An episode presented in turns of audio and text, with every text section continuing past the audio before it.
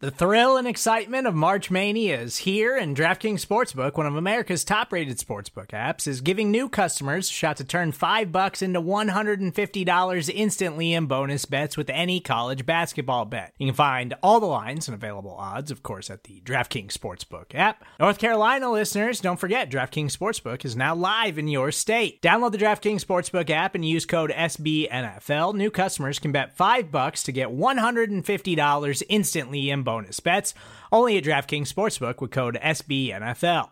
The crown is yours. Gambling problem? Call 1 800 Gambler or in West Virginia, visit www.1800Gambler.net. In New York, call 8778 HOPE NY or text HOPE NY. In Connecticut, help is available for problem gambling. Call 888 789 7777 or visit ccpg.org. Please play responsibly on behalf of Boot Hill Casino and Resort 21 plus age varies by jurisdiction. Void in Ontario. Bonus bets expire 168 hours after issuance. See DKNG.com slash B ball for eligibility, deposit restrictions, terms, and responsible gaming resources.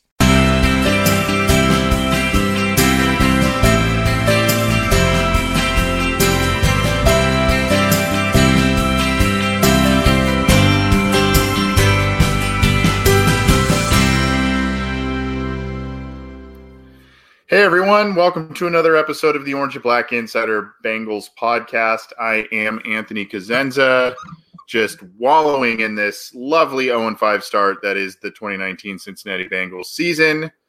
And commiserating with me as always is co-host John Sheeran. John, uh, I don't know, man. How you doing?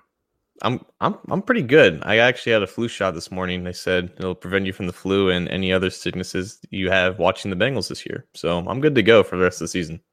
Okay. Well, that's uh that is a cure all there. Are, are you a big uh, do you do you get your flu shot every year?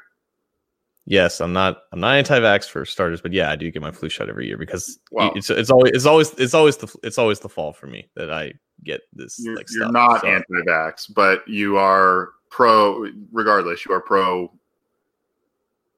flu shot right yes okay. because i i will always get sick if i do really okay yeah.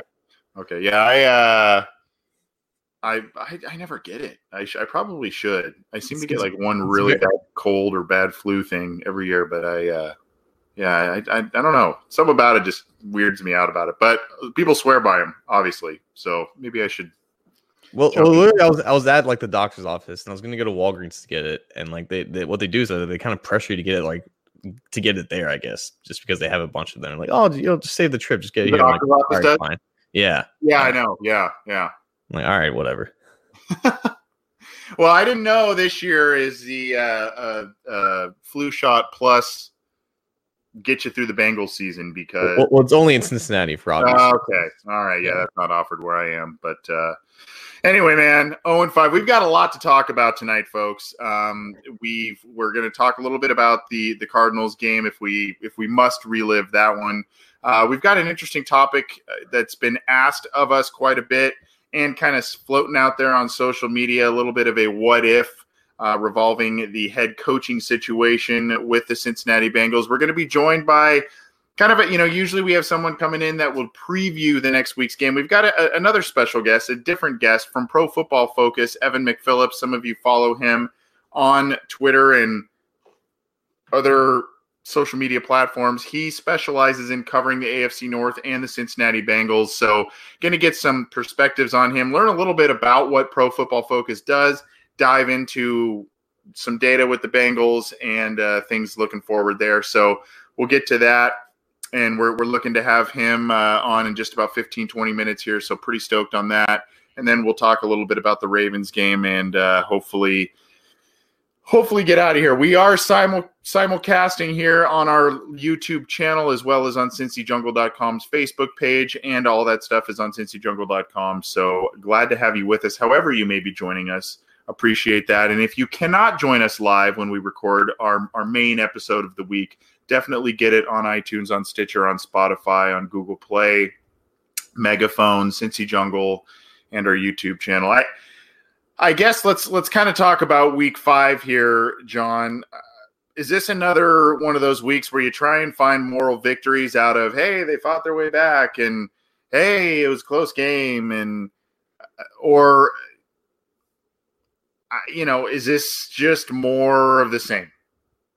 Yeah, like I always talk about close games being like coin flips where it kind of goes either way over like a two year sample, but eventually when you do nothing for 53 minutes in the football game yeah. and then you have this offensive explosion in the final seven minutes sandwiched in between there is the three now for the defense it's like yeah that's that's cool you fought your way back against a team that was slightly just better than you who was winless also coming into that week and had a lot of had a myriad of issues on their own like it's it, it, it felt a lot like the Buffalo game in, in that regard, where they kind of had this late second half surge. But this time they were at home, they weren't dealing with any crowd noise, and they had all like 20,000 Bengals fans behind their back cheering them oh, for that yeah. comeback. So, yeah. So, like, it, it, they, they should not have struggled that much in that game. And I know the offense is pretty bad, but the Cardinals defense was nothing nothing to be feared of. And obviously their pass rush was not like Pittsburgh's and the offense line did a great job of holding up they just couldn't do anything in the passing game for the fifth straight for the really like the fourth or third straight week. And you know the running game was promising in the first quarter, but as as we as we've seen, like the, this offense can't go anywhere if they can't move the ball through the air. And the Cardinals the Cardinals secondary was very ripe for just exploiting, and that's exactly what the Cardinals did. That's exactly what Car- uh, Kyler Murray did against the Bengals defense. He basically carried that offense uh, with his legs and through the air, and the better quarterback for about the fifth week in a row won, and that's just basically the story of the season so far. Yeah, so there's there's a lot of ways we could segue off of that. I mean, I'm seeing a lot of stuff in our live YouTube chat. Get get rid of Andy Dalton. That was from Anthony Johnson. Um, you know, uh, all kinds of you know talking about. I'm Chris Vidurek, who I believe is from uh, Europe uh, or it says who day Bengals fans around the world. So maybe he is. I don't. I don't know. Regardless, the, the talking about the Finley era. Um, you know, we, we got a, a, text message right before the show talking about why aren't the Bengals running more two tight end sets, more power sets um, to to help the running game. And you know, you invest. I think I talked about this in the post game reactions. You invest in CJ Uzomah, you invest in Tyler Eifert, you invest in Drew Sample, and where are these guys? Um, the, all of that is part of the equation. Dalton, the ebbs and flows that always come with him, that's part of the equation. The big thing to me, though, to kind of touch on some of those listener questions and comments. I mean, the play calling has to really be under scrutiny this week, particularly on offense. I want to go to obviously the, the opening drive the Bengals had, and then the drive in the third quarter where they went for it on their own 42 yard line um, on a on a fourth and half a yard. The play calls there, but I also I want to get your thoughts. Let's start with that. Let's start with that because I want to get your thoughts on something else. But let's start with those two drives. I feel like, hey, you're own four. You're at your opponent's four yard line, fourth and goal. You've been marching down the field. You could have called some different plays inside the you know as you're getting close to the goal line, and then you don't go for it. You kick the field goal. To me that's not a good decision. Then, and of course, the shotgun read option play on the fourth and half a yard from your own 42. What was that? Zac Taylor's got a lot of explaining to do. Yeah, and I think Pro Football Focus came out like they, they have a weekly decision of, of the week, like um, that's predicated upon like how much winning percentage goes up based upon a certain aggressive decision.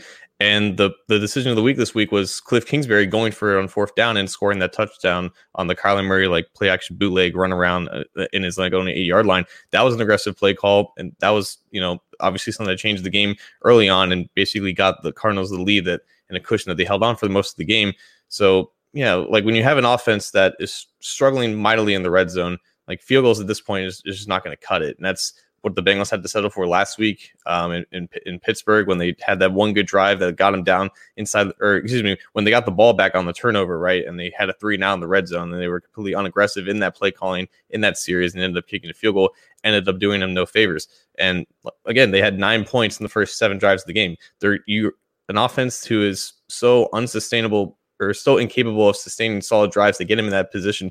You have to take advantage of every position of every chance that you have when when you're in scoring position. And even if you know point some points are better than no points for the conventional mind, you have to be aggressive when you have an offense that can't be relied on to score more than 20 points for the first three three or so quarters. You can't have you know you're not going to be able to come back in the, in the last seven minutes of the game every time because not every defense is going to allow that. So they have to be aggressive in every chance that they get. And yeah, that fourth and one call. My, my whole thing is if you're in fourth and one or less, always sneak it. Unless unless the, the both the A gaps are completely covered with four or five guys, always sneak it. There's no re- there's no reason to get cued with some with, with some type of quarterback draw that looks like a read option. There's just no reason for that. You don't have the blocking for that. You don't have the time to basically get moving on the first level if your if your blockers aren't going to get it done when you have a play that takes that long to develop. So I don't understand that. I, I like how he actually went for it because it was very similar to I think uh, back in week one against Seattle when they yeah. didn't go for it and then they ended up ended up costing the game. So Right now, it's just baby steps. That one I think was in Seattle territory, wasn't it? Yeah, yeah. No, um, I think it was in their own, but it was it was very close to midfield. Kind of no man's so, land. Yeah, yeah. Right. Yeah. So he's he's slowly learning, and eventually maybe he'll get there. But they, they just need a better play call right there, and that's basically what the problem was for the first 53 minutes of this game because unfortunately, when you don't have a lot of talent at the receiver position, when you're just relying on Tyler Boyd, there's not a lot of things you can do in, as far as route concepts and getting open against teams that will play a lot of man coverage. So there's a lot of limitations right now, and there's only so much that you know the personnel can do. So it really is up to zac Taylor being more creative, and that just hasn't happened yet. I, I, it was inexplicable that play call to me. The, the mm-hmm. shotgun, you know, I mean, again, I, it is a little a little dicey when you go for it that de- you know you're in your own territory that sort of thing. But i mean that specific play call out of shotgun you mentioned the poor blocking. Just line it up quick snap it let dalton go, go under center and charge forward for a half always yard. sneak it always yeah, sneak it. always always. I, I just did not understand that call at all. The other thing i didn't understand and we can talk a little bit about the defense too but the other thing i didn't understand from an offensive play call standpoint was the lack of urgency, the lack of, you know, you, Granted, Arizona went to a little bit more of a prevent defense towards the end of the game, which allowed Cincinnati to make some of these plays and, and score those touchdowns. But when they hurried up, when they when they used less huddles, when they had the Cardinals defense kind of gasping for air and on their toes, whatever cliche you want to use, that's when they were most effective. And you would think that at some point when that offense stopped moving the ball well, throughout massive stretches of that uh, uh, of the game, you would think you'd kind of say, "Hey, this drive, let's go no huddle. Let's try and mix up a little bit to to get the Cardinals on their heels a little bit and and see if we can move the ball that way instead of experience these dry spells and then you see it at the very end of the game. Oh, by the way, now we can score at will. Uh, to me, mix it up a little bit. Mix up the play calls. Don't be so predictable in terms of what you're going to do it may not work, but I mean, what's it really going to hurt when all you're doing is kicking field goals or punting the football? Right. And like you said, when you go no huddle, basically you're keeping the same personnel on, on the field for the for the entirety of the drive. And I think in the past it was always like they were very predictable in terms of what they would do with a certain personnel. Well, now they're in 11 personnel for 80, 83% of the time, and they're one of the most pass heavy teams. The problem is like they started this game off you know, running the ball and they were gashing the Cardinals defense because the Cardinals only had like five or six guys in the box. And for the first time in, in the for the entire season, you had Cincinnati's offensive lineman winning one on one battles up, up front and allowing Mixon to have wide open holes. The Cardinals adjusted that after that series, and Mixon only had, I think, 30 rushing yards for the rest of the game after he had 60 on that first drive. The Cardinals adjusted on defense and it, it allowed the Bengals to potentially have opportunities in the passing game, but again, it just didn't it just didn't kickstart, and it really all fell on Tyler Boyd's shoulders basically, and, and, it took a while for Boyd to get going as well. There wasn't a lot of creativity in, in his in his routes and the way that they, they were utilizing him. He finally got going in the fourth quarter. It just took, it just took them so long against a defense that is just not very impressive on, on any three levels of that defense for, for them to do anything positive. And unfortunately, like a, a solid running game is just not enough. And that solid is basically being gratuitous here because of pretty much inconsistent for the entire game outside of the first drive. But again, like in the first half now, from weeks two to five, they have an offensive success rate of 29% outside of that that first drive from Mixon. That is by far last in the league. It's like 20% lower than league average. They they cannot afford to keep having these slow starts on offense. And it just comes down to a lack, like you said, a lack of creativity, a lack of utilization of weapons. They're still preserving Tyler Eifert for whatever reason. Like you said, they have so much invested in, in the tight end position, but they're not really adjusting their personnel usage to the personnel their formation usage to the personnel they have, and it's just really baffling at this point. Yeah, and uh, you know, you mentioned we, we talked a, a, lot about the offense. We've talked a lot about the play calling and and the suspect decisions there. I don't know what to make of the defense because in, in, some instances the the Bengals. I mean, we know the limitations there. We know the injuries, all all of that. In some instances, I kind of feel sorry for them because the offense has put them in some poor positions. Um, but at the same time, you know, they they kind of bent but didn't break all game, and then you know they they either you know held them to punts, field goals, that sort of thing. And then, you know, you need them to hold one more time at the end of the game. And what do they do to let them march down the field to kick the field goal? Um, Nick Vigil allows that that catch to David Johnson. Again, tight ends and running backs just uh, they're unable to be covered by this Bengals defense that has been a problem for years.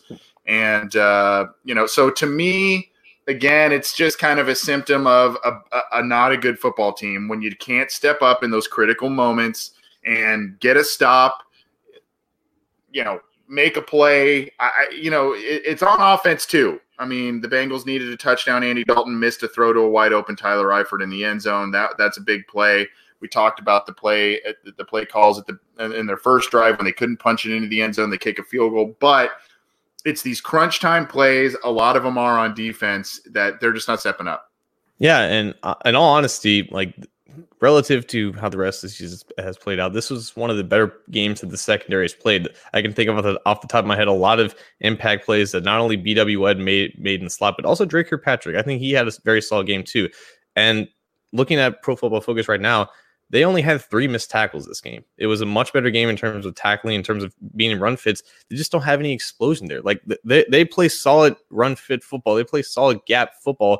They don't have anybody who can basically chase down a runner and basically make a stop at the line. It's a lot. It's a lot of funneling in, but uh, you, you would just end up uh, allowing a lot of, of successful plays on the ground in, the end. So you allow 250 yards, but you only have three missed tackles. Like that just tells me that there's just no one on this defense that they can really rely on to make a stop. Like your best player is by far Geno Atkins, and he's basically carrying a pass rush that for the past two weeks has two quarterback hits and one sack and like a handful of pressures. They have had minimal impact on this on this defensive effort. And when you ha- don't have linebackers who can make impact plays, and you and you have a secondary that is very spotty from week to week, it's a recipe for disaster. And this is the second week that they they've given up 250 rushing yards in a single game, both of them to NFC West teams. Like the 49ers basically stretched them out horizontally, and the Cardinals did basically whatever they wanted to. And uh, granted, now the Cardinals are like the best run, running team in the NFL in terms of uh, Football Outsiders DVOA metric, but like it, it, whether it was Kyler, whether it was David Johnson, who looked like his old self before he was injured, and Chase Edmonds, who was a second year guy that, who's been really good this year.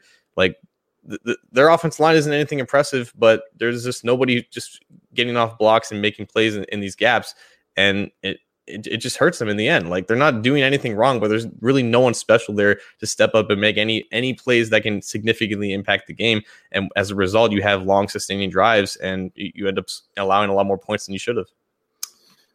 Yeah, before we move on to to you know another another topic, another segment. I mean, how far away two winless teams? How far away did you see the disparity there? I mean, obviously the end result was only three points, but I mean, did you see a big disparity between those two teams uh, from what you witnessed this week, or is it just two still pretty two pretty bad teams? like the, the, Cardinals didn't, I don't think did anything special. I think they just did. I mean, yeah, yeah I think they just did what they were good at, and unfortunately, the, the the positives and the weaknesses of both teams kind of matched up pretty evenly for the most part. But when you have a when you have an offense that is able to stretch out a deep like Cardinals for a lot of this game ran a lot of two by three, two two by two, two by three sets, forced the Bengals in man coverage, whether they had two or one linebackers on the field, vacated the middle of the field, and they ran a lot of in breaking routes that torched them when they were forced to be in man coverage. And for the most part, Kyler took off running and I think had half of his yards off scrambles and two of those scrambles and it got them inside the five yard line where they later scored a touchdown and got them into field goal range for the game winning field goal. So it was a lot of what the Cardinals just do well, and the Bengals just don't have the athletes to match up for that. So it was a bad matchup for what the Cardinals like to do, prevalent on offense. And for the first time, I think we saw the, this Cliff Kingsbury version of the air raid really succeed because it was just a matchup made made in heaven for them. Yep. And the Bengals fall to 0 and 5. They are now one of a very few very small handful of teams vying for that number one overall pick in 2020. Not exactly the type of start to the Zac Taylor era that a lot of people hoped for, envisioned 0 and 5 in the regular season, basically 1 and 8 if you want to count preseason um, to, to start Zac Taylor's resume off as an NFL head coach. Not great, really not overly impressive in terms of new coaches in general across the league. So uh, Matt LaFleur is kind of really the only lone exception, but uh, Bengals are 0 5. They lose to the Cardinals on their home turf, and um, that's that. This is the Orange and Black Insider Bengals podcast. I'm Anthony Cosenza. He's John Sheeran. You can get this show on iTunes, on Stitcher, on Spotify, on Google Play, Megaphone. You can subscribe to our YouTube channel, and of course, all of our stuff is on cincyjungle.com. Hey, this is Scott Galloway, author, professor, entrepreneur, and most importantly, host of the Prop G podcast. We got a special series running on right now called The Future of Work, where I answer all your questions on surprise, the future of work. Questions including what are we missing when we work remotely, or how do we handle work life balance when a major opportunity comes knocking? From the provocative to the technical, we're offering insights you won't want to miss. So tune in to the future of work, a Prop G Pod special sponsored by Canva. You can find it on the Prop G Pod wherever you get your podcasts. With threats to our nation waiting around every corner, adaptability is more important than ever. When conditions change without notice, quick strategic thinking is crucial, and with obstacles consistently impending, determination is essential in overcoming them. It's this willingness, decisiveness, and resilience that sets Marines apart. With our fighting spirit, we don't just fight battles, we win them. Marines are the constant our nation counts on to fight the unknown, and through adaptable problem solving, we do just that. Learn more at marines.com. We're going to bring in a special guest here. Before we do this, uh, we've we've actually got John. We've got a little uh, sponsor. So uh, the the segment, the interview, the special interview that we usually have these weekly, but the interview is by is brought to you by Casabella Realty Group, which is a Southern California real estate provider. Um, I I know them from my neck of the woods, and they have multiple resources of information. Uh, it's a great service provider. If someone who listens to this show is looking to relocate to the Southern California area, if they are from the Southern California area and need real estate services information, anything, go to casabellarealtygroup.com. Our thanks for them sponsoring this interview. And I want to bring in now our special guest, Evan McPhillips from Pro Football Focus. Evan, how are you? Can you hear us okay? Yes, sir. Doing great. How about yourself? Doing doing great. Thanks for joining us. I know it's a little bit of a last minute, and I, I said, hey, we're, we're running a couple minutes late tonight, but uh, appreciate you being flexible and joining us. Um, you know, I I want to I've wanted to bring someone on from Pro Football Focus for a long time, so I am glad.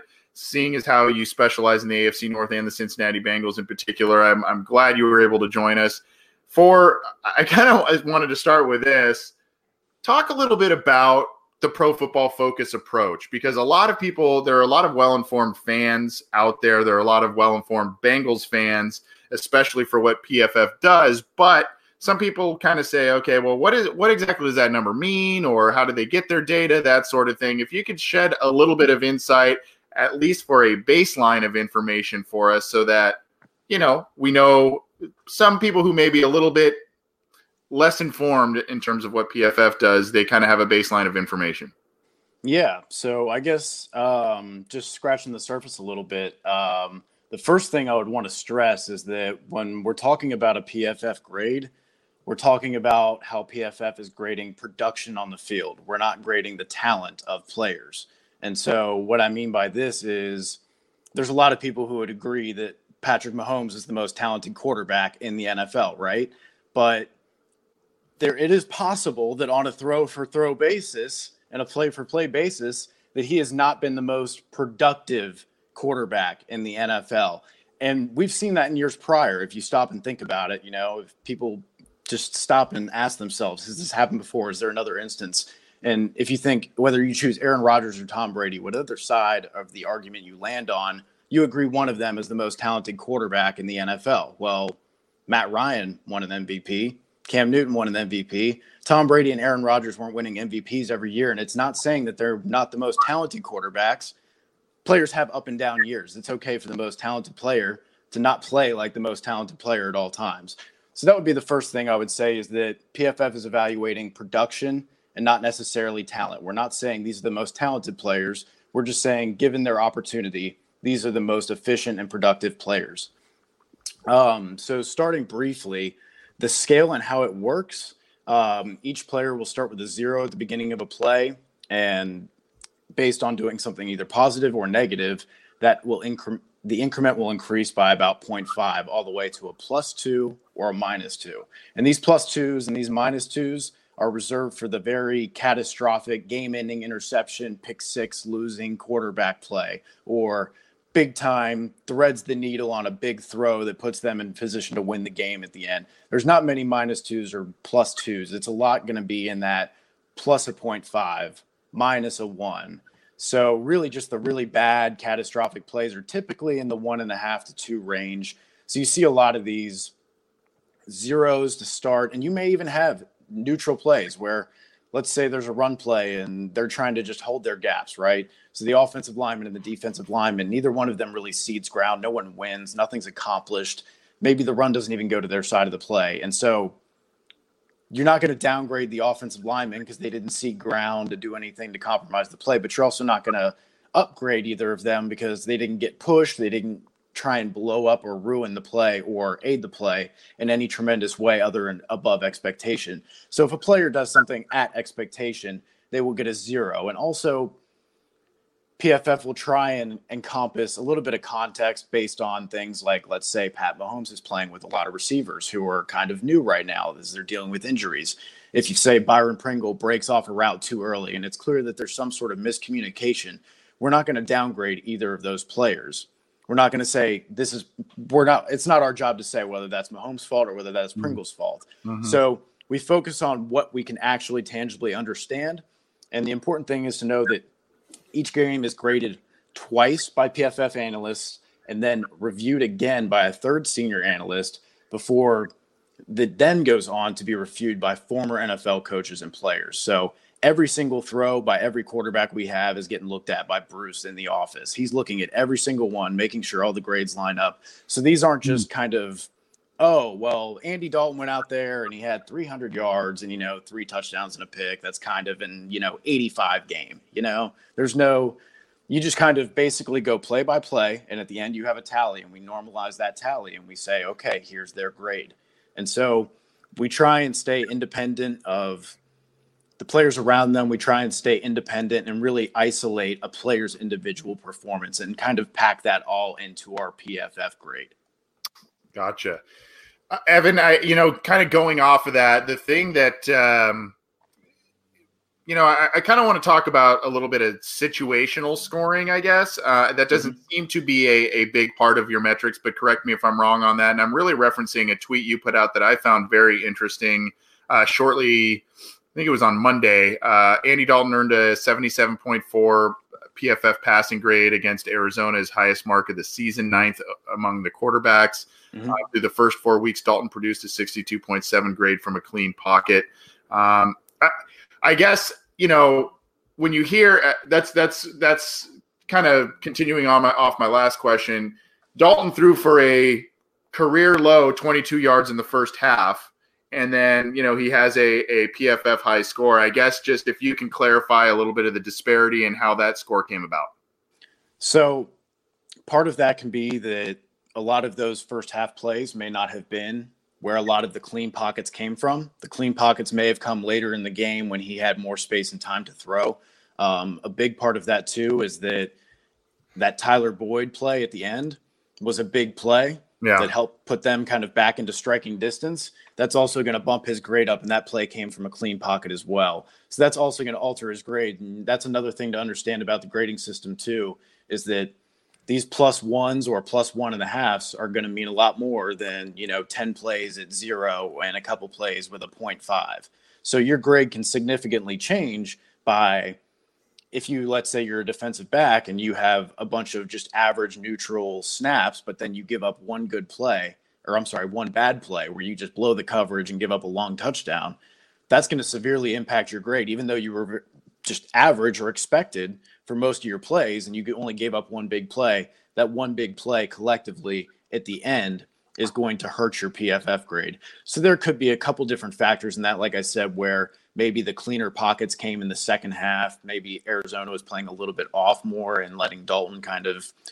figure out what he wanted to do and kind of let him to try and make a mistake. Also, I think Andre Smith going out early and then John Jerry coming in and playing really well. Um, I think that helped them out too. Um, so there's a few things that can go into that. And also, what I was trying to illustrate with that tweet too is that Dalton performed well this game. It's closer to what we've seen from good Dalton when, hey, what does it look like when Dalton is clean? We, we know Dalton looks bad when he's under pressure. Everyone expects that. How can you possibly do anything with this line letting pressure in your face? Okay, so leave all those snaps out then. Let's just look at the clean performance. Let's see how he's doing. And aside from yesterday, it has not been good. Andy Dalton has been uncharacteristically bad from a clean pocket. And we can talk a little bit about that later, too.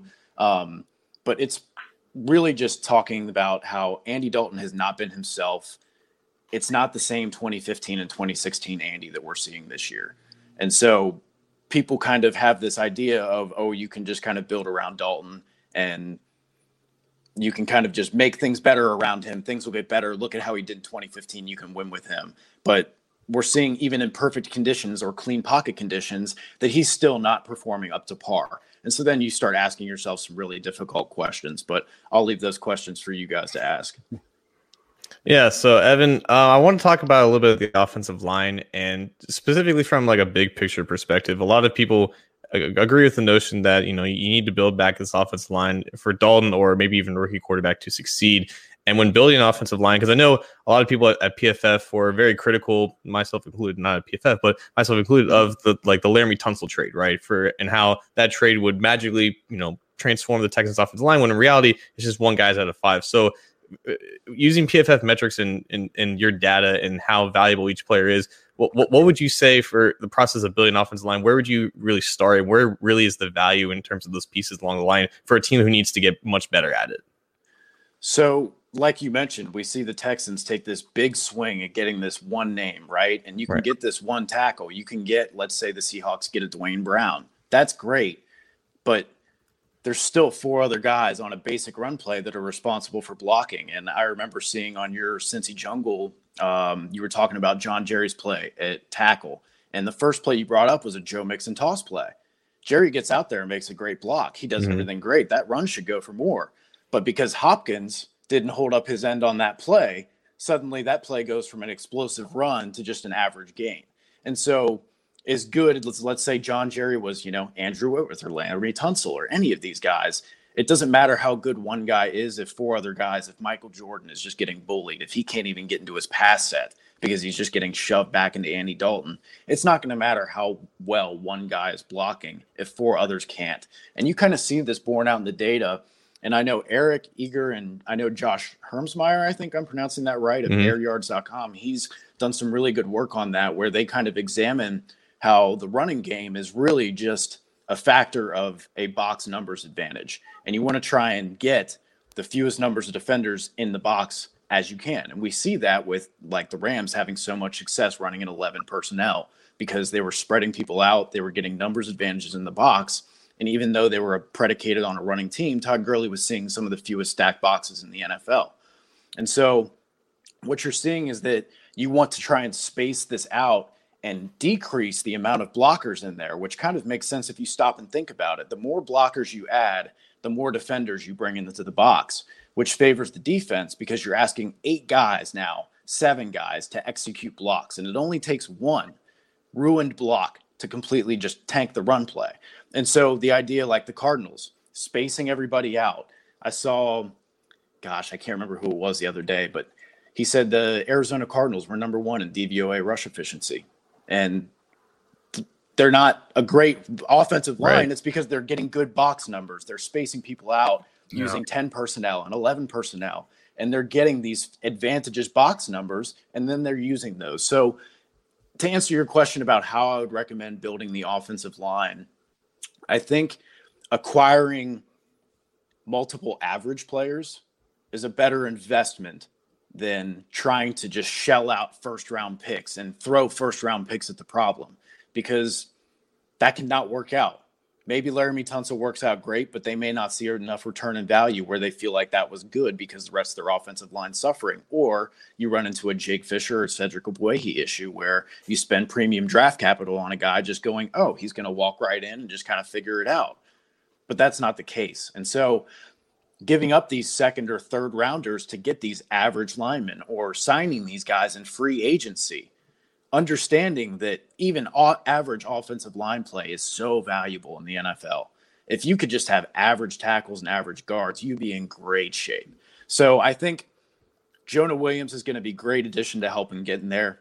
It's good to have a left tackle and basically another first round pick coming back. I feel like it's every year, you know, you're saying that, oh, it's like an extra first round pick. It's fine. It's fine. But hopefully that helps.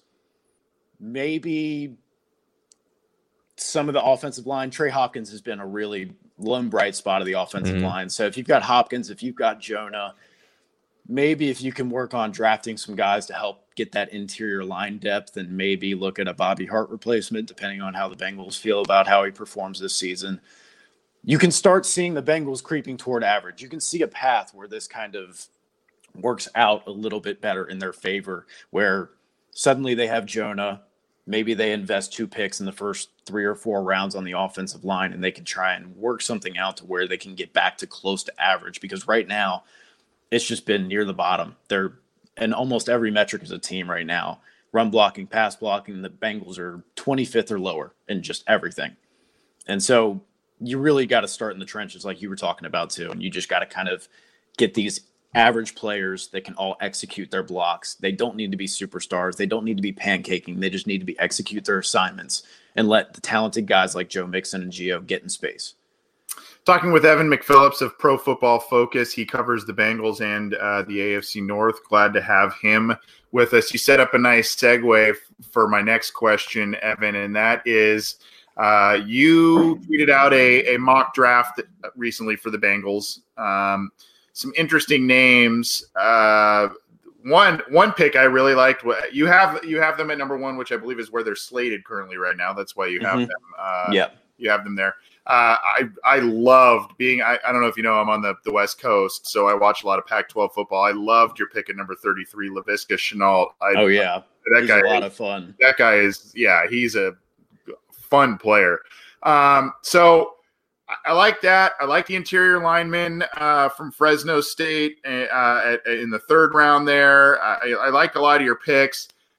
I am more, again, I, I, guess it's kind of the, the West Coast guy in me. I am more of a Justin Herbert guy than a Tua Tagovailoa, and you took Tua number one overall. I think I read that PFF has Tua as their highest rated quarterback uh, of the you know highest graded quarterback. Um, is that why you simply went that way? Do you really like him more uh, as a football player than Herbert? What what was the mindset in in taking him number one overall there? So my thoughts there are. I'll tell you, I was a big Justin Herbert fan last season. I watched his game against Cal last year and fell in love. I saw him make some incredible throws that game, really liked him a lot. Recently, I know this is just terrible to say, but I heard a comparison to Blaine Gabbert in the back of mm. my head that I just can't get out now. Every time I see him, I hear it just whispering in the back of my ear, and it scares the hell out of me now. Rip. Especially with kind of how he's been playing this season, where he's still solid, he's still playing well, but it's not like take the reins like you'd like to see. Um, so I kind of just took Tua as kind of like a safe status quo pick you kind of know what you're getting in him. Yeah, he's going to have average arm strength, if that. He's going to have a little kooky mechanics. And yeah, if you want to knock him for being a lefty, sure, go ahead. Um, but he throws with anticipation and touch. He's great in the intermediate parts of the field.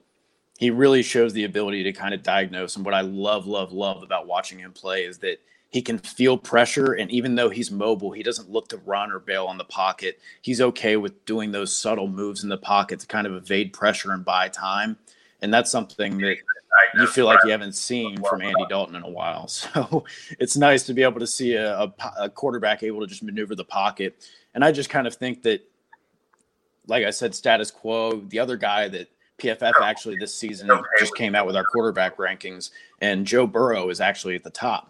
And part of that is because of how incredible he's been downfield. Now, look, just being completely upfront with you, I went to Alabama for a bit. I'm an Alabama fan. All right. I watched a little bit of Joe Burrow in his first year. I said, okay, this is the best quarterback LSU's probably had in a while. Like, okay, I, I, can see why there was some hype. Like, you know, there's some tools. But the way he's come out this year is just sensational. He's on fire. I mean, he looks like he can't do anything wrong. And I want to buy into it. I do. But I also go, okay, it's been like six or seven games. Let's go ahead. Let's take a breath. Let's evaluate the entire body of work when we get there. So I didn't want to jump the gun on Joe. So essentially, I cheated and just took Tua as the safe pick just because of the status quo and knowing that I could kind of get some other guys later that would kind of help him out, like Laviska, that could be a matchup nightmare that could kind of help him as an offensive piece. Yeah, just real quick before before John uh, has got another question for you. I just want to let our listeners know whether they're watching the YouTube channel after the fact or they're joining us live or for those joining us on on the Cincy Jungle Facebook page I did put the link to Evan's mock Bengals mock draft there so check that out uh, so you know kind of what we're referencing still talking with Evan McPhillips of Pro Football Focus the Cincinnati Bengals um, expert for for PFF he's the guy with all the stats uh, Evan just looking at PFF grades uh, comparing this Bengals team with last year's team, where is really the one position, or really players, I guess, who have taken the biggest step forward in terms of PFF grading? Where where, where are the positions and players who have really taken a step back? So the biggest place you've kind of seen people take step forwards uh, is Andrew Billings has had a really good year this year already. Um, you know what you're kind of getting as a pass rusher for him. You know he's he's strong dude. He'll he'll go and he'll push hard and collapse that pocket but there's not much refinement in terms of moves there. And that's fine because he's a big body, he's a gap eater, and he's going to sit there and he plays really well against the run. Um, you don't like to see that he's also been kind of snake bitten by the missed tackle bug that seems to plague the Bengals this season.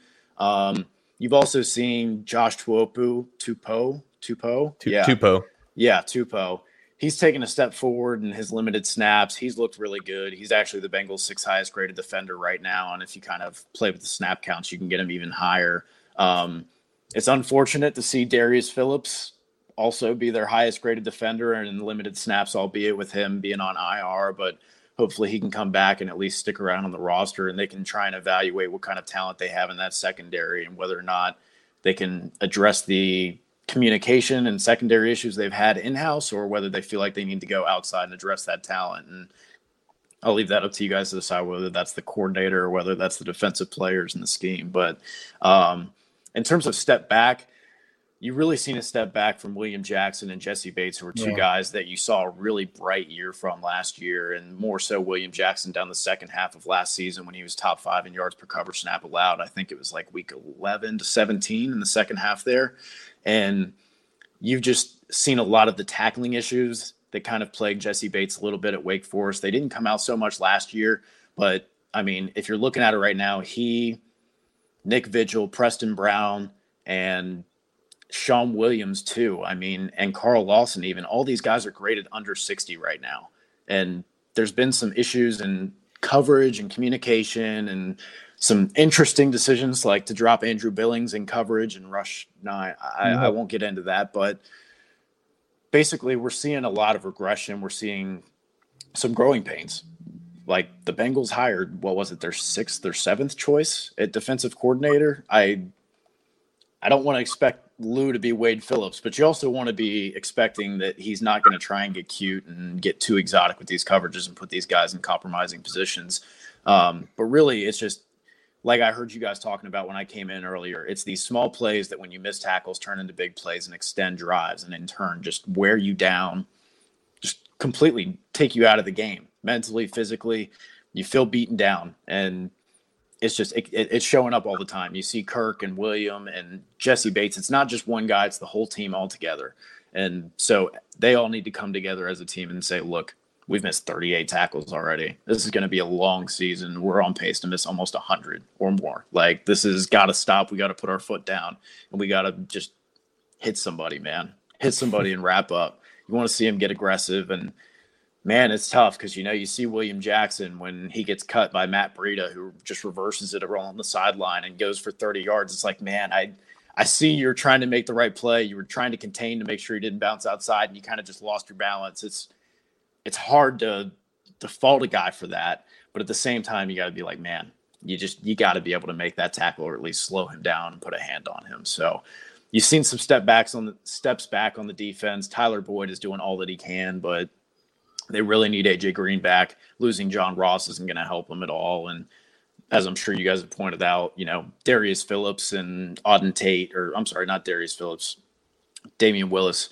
and uh, Auden Tate. These are not guys who were coming out of college were known for their ability to separate. They were known for strong hands, being able to make contested catches, and being able to high point the ball. They're not they're not separation machines. So they really need that kind of John Ross and AJ Green who are their vertical threats, and maybe Boyd will kind of have to fill that a little bit where they can kind of stretch the field a little bit because right now the Bengals can't run and they're just if I was a defensive coordinator, I'd sit down near the line of scrimmage and near the sticks and just kind of dare them. Andy Dalton beat me deep. If it is, mm-hmm. it's probably a contested ball. You know, uh, uh he probably underthrows it, or you know, it's gonna it's gonna be it's gonna be a jump ball. So. I, I would like those odds if I was a Bengals defensive coordinator, but I mean, man, between injuries and missed tackles and just kind of trying to piece everything together on the fly with a new head coach and a and a new defensive coordinator. That's just it's you're you're seeing a, a team that looks like they've got all these new pieces and are trying to figure out how it all works together. Evan, before we get you out of here, uh, quickly here, just what what air? I mean, obviously issues are aplenty with the Bengals this year. From a grading standpoint, if the Bengals made a change at quarterback, if it was improving the offensive line, if it was getting those two guys back healthy and AJ Green and John Ross, if it's linebacker additions, what if they were to do one thing from a grade, you know, you're looking at the team grades and everything, what would be the the quickest and biggest immediate fix? Well, it looks like in terms of defense, coverage has been an issue. Um, and also tackling, of course. Um, those have not been good, but honestly, I'm going to say that Andy Dalton, looking at his grades, and I'll take this a step deeper, not even just looking at his standard grades, looking at his clean pocket grades. And so when I'm saying clean pocket, the reason that we're looking at this is that this play from a, a clean pocket is more stable than play under pressure for a QB. And the PFF grade from a clean pocket has a correlation year over year of about 40%, which is higher than both passer rating and expected points added from a clean pocket. So it's a very accurate descriptor of how quarterbacks are playing, how they're going to play in the future. It's it's one of the best indicators we have. And Andy Dalton from a clean pocket this year, he's 27th in grade. His passer rating is an 86.8, which is 30th out of 33. His uncatchable patch, his uncatchable pass percentage which is the num percentage of uncatchable passes he's throwing from a clean pocket with no pressure, is 20.4%. That right. is absurdly high. It's 29th right. out of 33, and it's unacceptable when you're looking at these perfect conditions that people say don't exist in the NFL, which, by the way, Andy Dalton has clean drops on about 66% of his dropbacks. So that's just not true. He's just got a lot of pressure because he's also got a lot of dropbacks. It's it's one of those things. Right. Um, Looking at a clean pocket as well, his average depth of target is just 6.9 yards. That's also 26th, a career low. And it's just not been good. Like I said, it was a 62.7 until he played the Cardinals, and it was an 85.5, and he still ranks 27th. The fact of the matter is that even when the offensive line has been perfect and clean and given Andy Dalton opportunity and time to throw, he has not been good enough. His big time throw percentage on the season, let me pull that up real quick.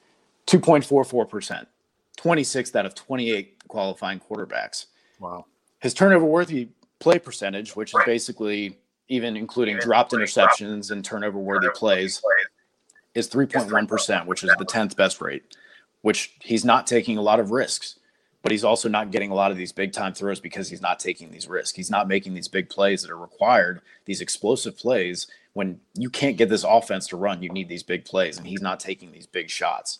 He's not even attempting them, and it's just it's not been good. He's sitting here at a 61.5 overall grade and 6.1 yards per attempt, and I won't even read the outside the pocket numbers. They're just no. bad. They're right. bad. Okay, I mean putrid. So I just I think at this point, you know who Andy Dalton is. You've seen him looking strictly at his clean pockets when he's in perfect conditions. That he still has not been good. He still has not even been average. He's been near the bottom in the league. And at this point, it's you can't say we need 2015 or 2016 Dalton if we just give him the pieces because that's not the case. We looked at the clean pocket percentages here, and it's just not the same guy. He's not taking the same chances. And for whatever reason that is, is not ours to say. It's just these are the facts. He's just not playing well when everything is perfect for him. And so that begs the question of even if he was perfect, let's say he is that 2015, 2016, the Bengals are a team that builds through the draft, not through free agency. And if you're going to build a complete team around Andy Dalton, you can't only utilize 50% of your methods of bringing in players. It's not going to work. You're never going to assemble the team that Andy Dalton needs. They said Jared Goff is just, you know, he's good, but we need more. So they went out and they traded and they traded and they signed people for $14 million. You know, they could have signed a Gerald McCoy and said, Hey, we'll give you a one, one year deal or a two year deal. We don't, we don't need the money. They didn't pull in Ndamukong Suh and say, Hey, we'll put you next to Geno and just let you guys wreak havoc on everybody's lines. They said, eh, for the price, we're fine. But, and that's okay. That's their philosophy. But if that's their philosophy, then Andy Dalton is not going to be the quarterback who will be able to get them over the hump that way. Well, it's okay when you're not 0 5. When you're 0 5, uh, then then you call that stuff into question. Evan, where can people uh, find your stuff? Uh, find you on Twitter and, and other platforms? Yep, you can find me on Twitter at emcphil, and you can also find our work on PFF. I also want to shout out that uh, if you use the promo code radio25, you get 25% off any subscription. And if you use Elite 50, you get 50 bucks off of your Elite subscription, which is a pretty dang good deal. So if you're big into football, you like using fantasy football and seeing all these grades, and you like these statistics we talked about, then I would recommend going on there and giving it a shot and trying it out. Dude, Evan, this is this has been awesome, very insightful. Uh, I I greatly appreciate you coming on the show. I, would love to have you on again, um, either maybe towards the end of the season or definitely after draft time, uh, once the Bengals kind of solidify their class, and then you can kind of let us maybe hopefully get some insight on some of these guys that they bring in and um, you know, talk about free agency, what they probably will not do, but uh, uh, talk about some of that stuff. We'd, I'd love to have you back on, man, if you're willing. Absolutely. I appreciate you guys having me. Thank you. All right. Appreciate it. That was Evan McPhillips from Pro Football Focus. He covers the Cincinnati Bengals for their website. And that interview, again, was brought to you by Casabella Realty Group the Southern California real estate experts. Go to www.casabellarealtygroup.com for listings, information, information on properties in the area, data, all of that good stuff. We appreciate them sponsoring that interview. Good stuff from Evan. You know, we we kind of wanted it only to go like 15 minutes, but to me, he was just like giving us all this awesome stuff. I'm like, just keep going, dude. Just well, I mean, yeah, he, he, literally has a database. He had a database in front of him. He just kept scrolling. Right. I'm like, just keep feeding me. But I'm I'm totally shocked that a guy who works for football, you know, like statistics and analytics stuff, said that improving the quarterback plays is what's going to turn this team around. I'm totally shocked that he said that. Totally, absolutely shocked. blown away. Right? Yeah. Um, you know, I, I part of me kind of when I asked that question, part of me kind of said, he's going to go quarterback. He's going to say that because it's the most important position. Part because of it's true, of, and I'm glad right. somebody besides us has said it.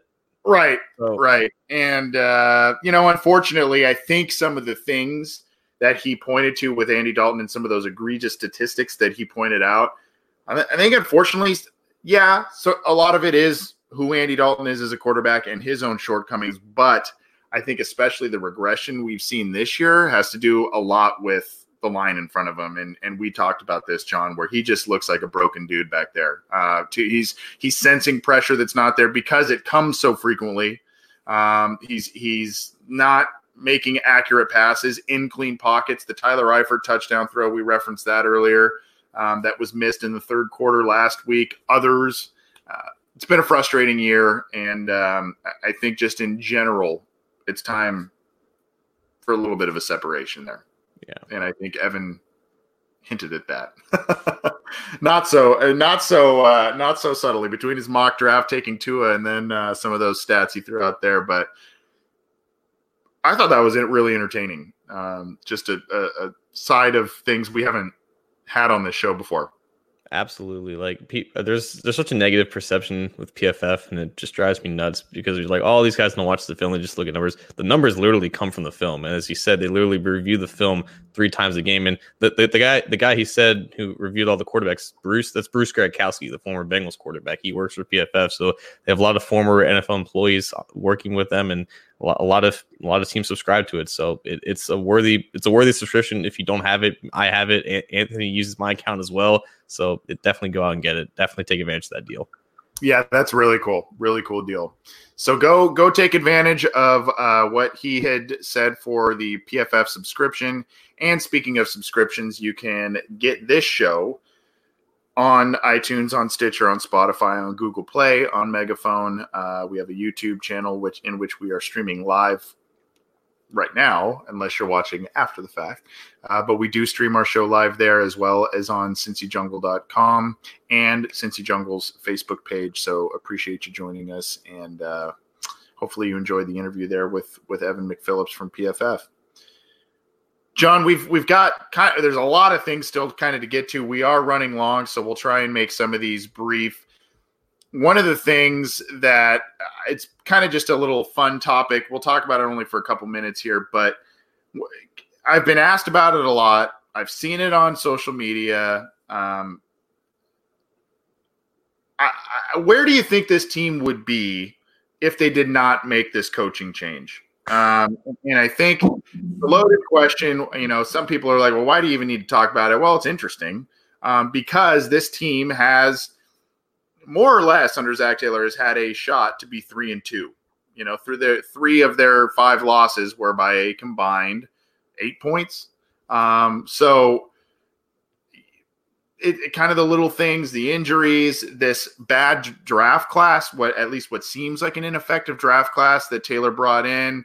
Um, you know, obviously you would hope that the long term, long term, the Taylor hire is going to pay off more dividends than Lewis, but um, loaded question, but one that's been asked a lot. And I kind of wanted to get your thoughts as to where you think the Bengals would be at this point if they did not make the coaching change.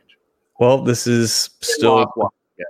this is still the team that Lewis assembled 90% wise, and they're still losing games that Lewis would have lost. Maybe they win a couple more and say they're two and three right now. They're they would be on pace for what like seven and nine, eight and eight, nine seven. Like that's it's not it's nothing different than what we've seen in the past. And if if Lewis is still here at the end of the year when they inevitably miss the playoffs, we would be saying the same things that we said last year. So yeah, from a, a short term perspective, they would be better, I guess, because this team is still the team that Lewis assembled. And he might have a better idea of how to utilize all these players and whatnot. And maybe there's obviously some things he uh, he would have experience knowing as a head coach for 16 years that Zac Taylor is still finding about himself. Now, great, yeah, you still have to remember, like Zac Taylor, this is like his this is maybe his 10th NFL game he's calling plays coming up because he was an interim back in Miami and, and obviously he's only had five games uh, of eh, here in Cincinnati. So there's still a lot of inexperience with this coaching staff that obviously Lewis would have an advantage on.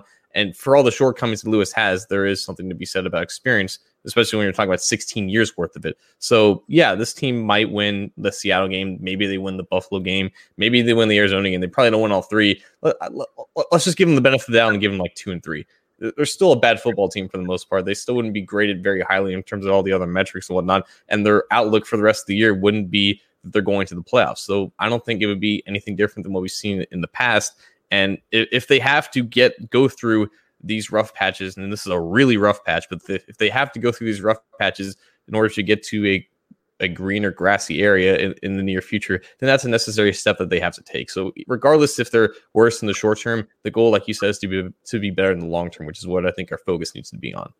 Right. I love I love the answer by Malcolm Wilhelm in the in the live YouTube chat. We know how it would end if Marvin was still here at best an eight and eight. And that's that's uh that's pretty accurate. Hard to argue with that. I mean, yeah, I think right now it would be the two or they would either be two and three or three and two. I think they probably would have beaten uh you know, Buffalo maybe won this week against Arizona. Who knows what would have happened in in Seattle, that sort of thing. But um, like you said, this is about this is a long term play, right? I mean, this this higher we we had 16 years of Marvin.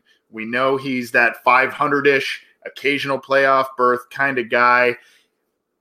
they're they're obviously with an 0 5 start, these questions are going to happen, are, are going to occur.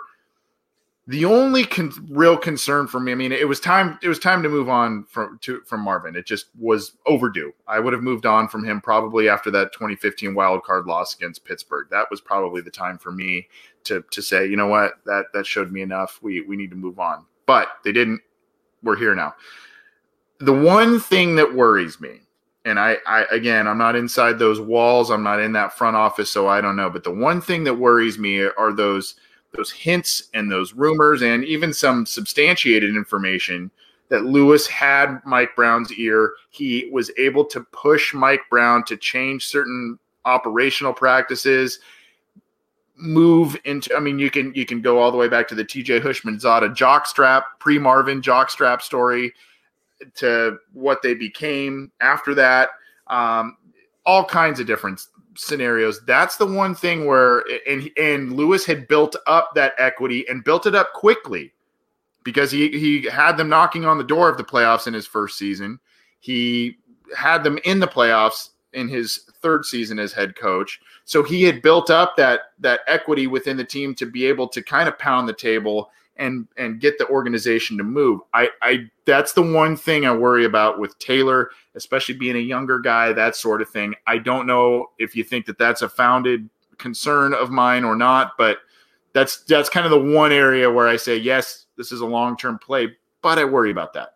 I I mean, I was fortunate enough to have a tour of Paul Brown Stadium back in August when uh, uh, it was me and Nick Manchester who who were able to get grab some interviews, but there were a lot of like I walked into like Paul Brown Stadium as like a media member and like there, there there was this like this this brand new like facility built like outside the uh, outside the team cafeteria.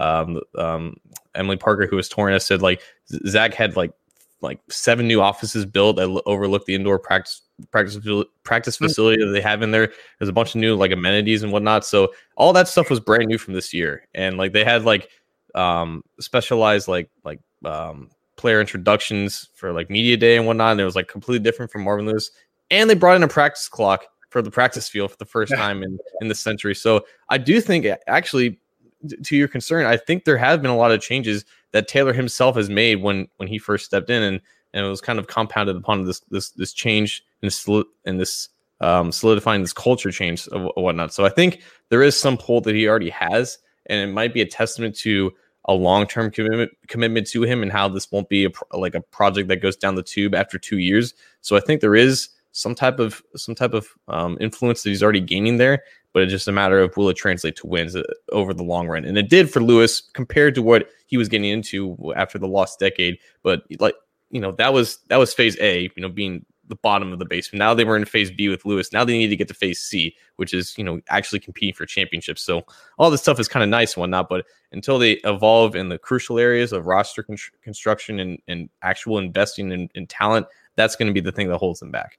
Yeah, and I hope I hope Taylor pounds the table about free agency, about the draft, that sort of thing, and um, you know helps him uh, builds off of what Lewis built and pushes pushes the team even further.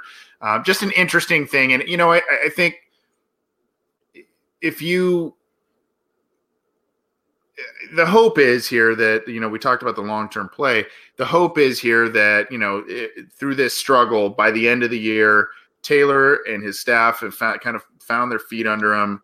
They're able to get some wins, some late season momentum. Hopefully, still maintain a, a high draft pick to get a high impact player or more than one high impact player next year, but show some improvement. And then, you know, the next year you can kind of say, look, they lost a handful of these games or a big handful of these games by one possession. Certain things can change in a year, whether it's health, get a new quarterback, improved offensive line, and all of a sudden those one possession games become one possession game wins because you were close the year before. So, um, you know, obviously that's the hope. Taylor's the guy you know, and I think all of us are behind him to succeed. It's just been a very rough start, unfortunately. So, um, interesting, interesting question. I've been seeing a lot of that, and people have been asking me that. I'm sure maybe you've you've been asked that once or twice too, John. But I just kind of wanted to chat about that a little bit. Let's talk uh, just for a couple minutes more about the upcoming game against the Ravens. The Bengals go to Baltimore ironically, even at 0 and 5, I mean, this division still seems open, man. It's Um, so trash. It's so bad. not very good. And it's like, oh my gosh, the year the Bengals are down, this the rest of the division is just so terrible. Um, I, look, the Bengals have had some some success against the Ravens uh, last year, not not notwithstanding there, but I mean, when AJ Green was healthy and and Dalton was kind of at at his peak, they rattled off a handful of straight wins against the Ravens, who were also a, a good team during that stretch. So, um, Lamar Jackson, he's shown a lot of good. He's shown a little bit bad. It's he seems to be improved, at least to me, from last season as a passer, especially. Would you agree? Oh yeah, and the the thing with Lamar, it's kind of interesting because for weeks one and two, he was lighting the NFL on fire, and they've played the Chiefs, Browns, and the Steelers in weeks three and five, and I think he's just basically bottomed out. So it might be, might just be like a regression back to the meme, to the mean, excuse me, for what he actually is. But the, the goal for them was always that he improves upon last year and develops into a more refined passer. And we're seeing that even through the struggles of the last couple weeks. But he is definitely better and, and more evolved than what he was last year. And, and even so, last year when they played Lamar Jackson for the first time, I think that was his first start, he ran all over them. And that was the main reason why that game got out of hand really quickly. And there wasn't enough time for the Bengals to really catch up. But like Lamar is much better than he was last year, even though he's kind of going through this rough stretch. But that, the, what he's going through right now is like the one reason why they stand a chance of, you, of even competing this game. Because if Lamar Jackson plays like he did in weeks one and two, like this game could be over really quickly. Yeah, yeah, and that you know that's kind of where I was going next. I mean, what kind of chance do the Bengals stand this week without AJ Green? Looks like without Cordy Glenn. Um, you know, no John Ross. I mean, the, the, the injuries keep piling up. I mean, is is there a is there a snowball's chance in hell that they could pull this one out? That's the thing. Like the, this game is featuring two basically below average defenses. Like Baltimore, for all the talent that they have there, they they've experienced severe regression because they just don't have enough pass rushers right now. They lost Terrell Suggs, they lost Za'Darius Smith. They don't really have anyone they can rely on to rush the passer. So it could be another game where Dalton sees more opportunities from clean pockets. But this Ravens defense features a more talented secondary than than the Cardinals did, or the Steelers for that matter. They still have Marlon Humphrey. Hope maybe they have Jimmy King, who's uh, going through injuries right now, and they have still Earl, Earl Thomas, who has burned Andy Dalton in the past. So overall, this defense is not intimidating, especially compared to the Bengals. They're about the same in a lot of metrics, but that offense, man, like it has it has the potential to do a lot of damage. And like the Bengals, Bengals defense and offense isn't very good. The Ravens defense is very good, but offensively, the Ravens can be extremely potent. And it really comes down to how how healthy are they going to be? Because Marquise Brown, the stud rookie receiver, I think leads all r- rookies in, in, yards. He's he's he's injured right now. Mark Andrews, the tight end, is injured as well. If Lamar does, if if he doesn't have those two options, this game could be a lot closer. But also, like we saw last week, like th- this was Kyle. Last week was Kyler Murray's best game as a runner for, for, as a quarterback, and he burned them on multiple occasions. Lamar Jackson definitely has the same, if not more, capability of doing the exact same thing to the Bengals defense. And it's not like the Bengals defense can watch, you know, film of of last week's game and say, "Oh, we're just improve upon these things." They don't have the athletes to match up with it on the defense line and the linebacker position. And like Evan was talking about, they're, they're tackling in the back end. It's just not it's not good enough to contain a quarterback with athleticism. So it's going to be another test for for them to, to try to limit him. And if Lamar doesn't even need to run, if he can just throw it, throw the ball down the field and knock off these explosive plays, I think that's probably what's going to be the difference. I, the Bengals shouldn't have too much of an issue scoring against this defense because again they're not very good in, in, in any significant me- metric but it, will it'll come down to the Bengals defense try, trying to keep up and, and trying to stop the Ravens offense from really taking the game out of hand. If you were to pick you know a, a guy that would be kind of a key a major key this week particularly in in this game against the Ravens for the Bengals to be potentially successful um, who whether it's one of their star guys, whether it's their quarter. I mean, obviously the quarterback always is going to be a guy, or a guy they haven't used that they should be using. Um, you know, who who are some guys? Maybe a, a, couple of guys that pop in your mind. They say, you know, they need to use this guy this week. They need to be effective in this area with this player this week. I think on both sides of the ball, it'll come down to how, like, then like they don't have a vertical threat on offense right now. Like they can they can trot out Tyler Boyd and have him run you know, 20 seam routes a game, but that's not his strength, right? And he, he can pop open a couple times like he did against the Cardinals, but they, they need someone who can who can get open down the field. That's that's where they should use Tyler Eifert more. Like they they have to use him in some capacity now because they have no other options literally in their entire receiving corps. Like he was one of the best vertical options at the at the tight end position when when when he was in his prime, and they're just really passive with how they're using him now. Like that that is how they can you know open up that Ravens defense. I know they play a lot of middle field close, which is where they just have a single high safety. So, you know, using Eifert on the boundary on, on some outbreaking routes and get him on some corner routes, maybe that would be really helpful. And I've just basically accepted at this point that unless Geno Atkins legitimately just pops off um, as a pass rusher, the defense has basically no chance. And unfortunately, the Ravens voice a, a pretty good interior offensive line, specifically with, Mar- with Marshal Yanda. So, like Atkins has to have a monster game to you know, pressure Lamar into making some bad decisions, maybe. And it really is it, it's past time to really use Eifert as a vertical option as a receiver, and because they really don't have anybody else there who can stretch the field. Yeah, that was that was the guy I was probably going to go with. I, I'll also throw out Andrew Billings because the Bengals will probably need to to do some things in terms of stifling the run game, those read, you know, those RPOs and all that kind of stuff. The the stretch plays. Now, granted, Billings is an interior guy, but he has been, uh, you know, you heard Evan talk about it. He's been a pleasant surprise for the Bengals this year. He's shown a lot of improvement, particularly in the run game. He's more of a space eater. Um, so I, I, think, you know, that's a guy I would, he's not a guy, again, like Evan said, he's not a guy that's going to pop off on the stat sheet necessarily. He's not a guy that's going to be, you know, make a, a ton of wow plays, but if he can kind of be disruptive, throw off what the Ravens are trying to do up front, free up a guy like Geno to get those pressures uh, because of Billings' size. Uh, you know, th- that's a guy that will probably for, fly under the radar a little bit, but um, would need the Bengals need to contain that stuff to keep that game close. And if you remember last year when the Bengals went to Baltimore, it was kind of a close game for a while, but they, that defense just let those RPO plays just eat them up, eat them up, eat, eat them up, and that run game you know, really chewed him up. So to me, that's kind of a um, that's kind of a, a, key player. How do you see this one playing out prediction wise? You got a score prediction or uh, even thought about it? yeah, yeah. Vegas is Vegas is like, yeah, let's just make it like eleven point spread. Like this is this is the game where since Andy Dalton was drafted, there have been sixteen games. I think I think eleven of them have been one score games. So eleven point spread is kind of wild to me, even though this is still a first place team playing a last place team, and it's also playing at the first place team's home. Um, 11 probably seems like the most it, it could be. And this could probably be, you know, maybe something like the like the 31 21 range for the Ravens, I would say. I think the Bengals offense could do something similar to last week where, where they kind of get something going maybe a little bit too late. And this is a game for Lamar Jackson to really bounce back after a couple bad weeks because this is a defense that is is extremely exploitable to a running quarterback. And if they're explosive weapons are healthy, they can take advantage.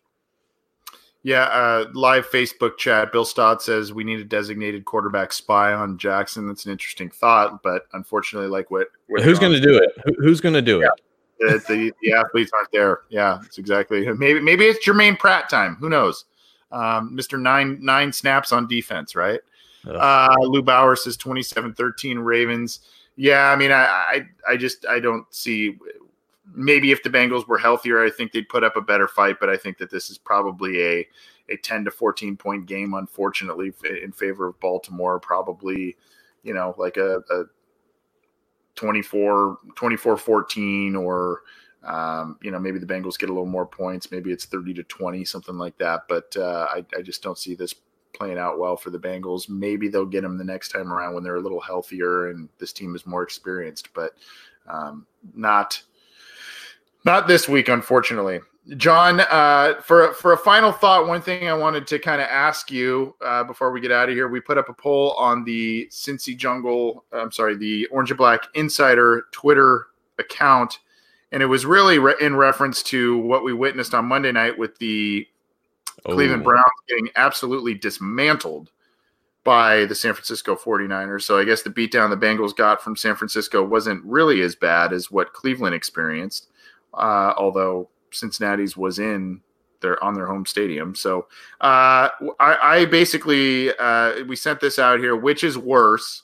Which is basically the Browns not living up to the big high, offseason hype, uh, the Bengals being winless under under a new head coach and new coaching staff, or they both equally suck.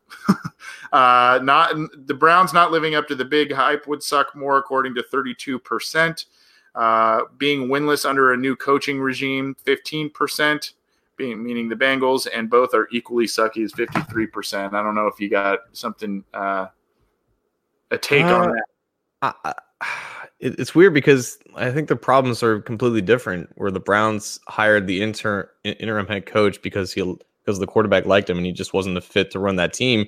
And whereas the talent, besides from the offensive line, really isn't the issue with the Bengals. It, it could be a good hire, but he just doesn't have the personnel to to utilize everything that he wants to do. I think because of the hype that the Browns had and because of how wide open this division is, the fact that they're still struggling with, with all the talent that all the talent and star power that they have is probably more frustrating because they're clearly a better team than the Bengals, but they're just not living up to the hype because they're they're hamstrung they're hamstrung by a, a coach that doesn't really know what he's doing because he's now the official head coach. So I think those problems are kind of weirder to kind of get over because you have to decommit yourself from a guy that you invested in. And whereas the Bengals are basically entering a total rebuild, and it's just like, yeah, they suck, but we kind of already knew that with the Browns. Unfortunately, it's unfortunately it's just bad teams staying bad, I guess, and it's really bad cities staying bad. Like, did, you see the Braves uh, playoff game today? Like they well, lost, I heard they, yeah. they lost, it's, it allowed like ten runs in, like the first inning. Like Atlanta sports is cursed, Cincinnati sports is cursed, and Cleveland sports for the most part is still cursed. So it sucks. Buffalo. Buffalo's probably Oh, up yeah, there. Bu- Buffalo's too. Uh, yeah, man, I remember those Braves teams. Uh, you you're probably too young to remember, but like in the uh, the early early '90s, where they had like David Justice and all those Greg Maddux and all these guys that were they were such a killer team. They went to a lot of World Series and they only won, I think, one of them with all this talent that they had. Um, so, oh, the Braves, the Braves. Um, well, John, I, I hope that uh, they, the Bengals keep this one interesting and maybe keep it interesting for a longer period of time than Yeah. what they did against Arizona because that was not watchable football for quite some time on Sunday, at least from the Bengals' perspective. But uh, hopefully, hopefully they they change the, the tune there. Have a good rest of the week, John. Um, any big plans for the weekend? You you, you doing anything fun? Absolutely, man. My cousin is getting married on Saturday. Oh, nice. So Yeah, you'll be um, you'll be in tip top shape Sunday Sunday Oh, to, oh. to write and Yeah, I'll, I'll be I'll be 100 percent ready to go. Yeah, no, no.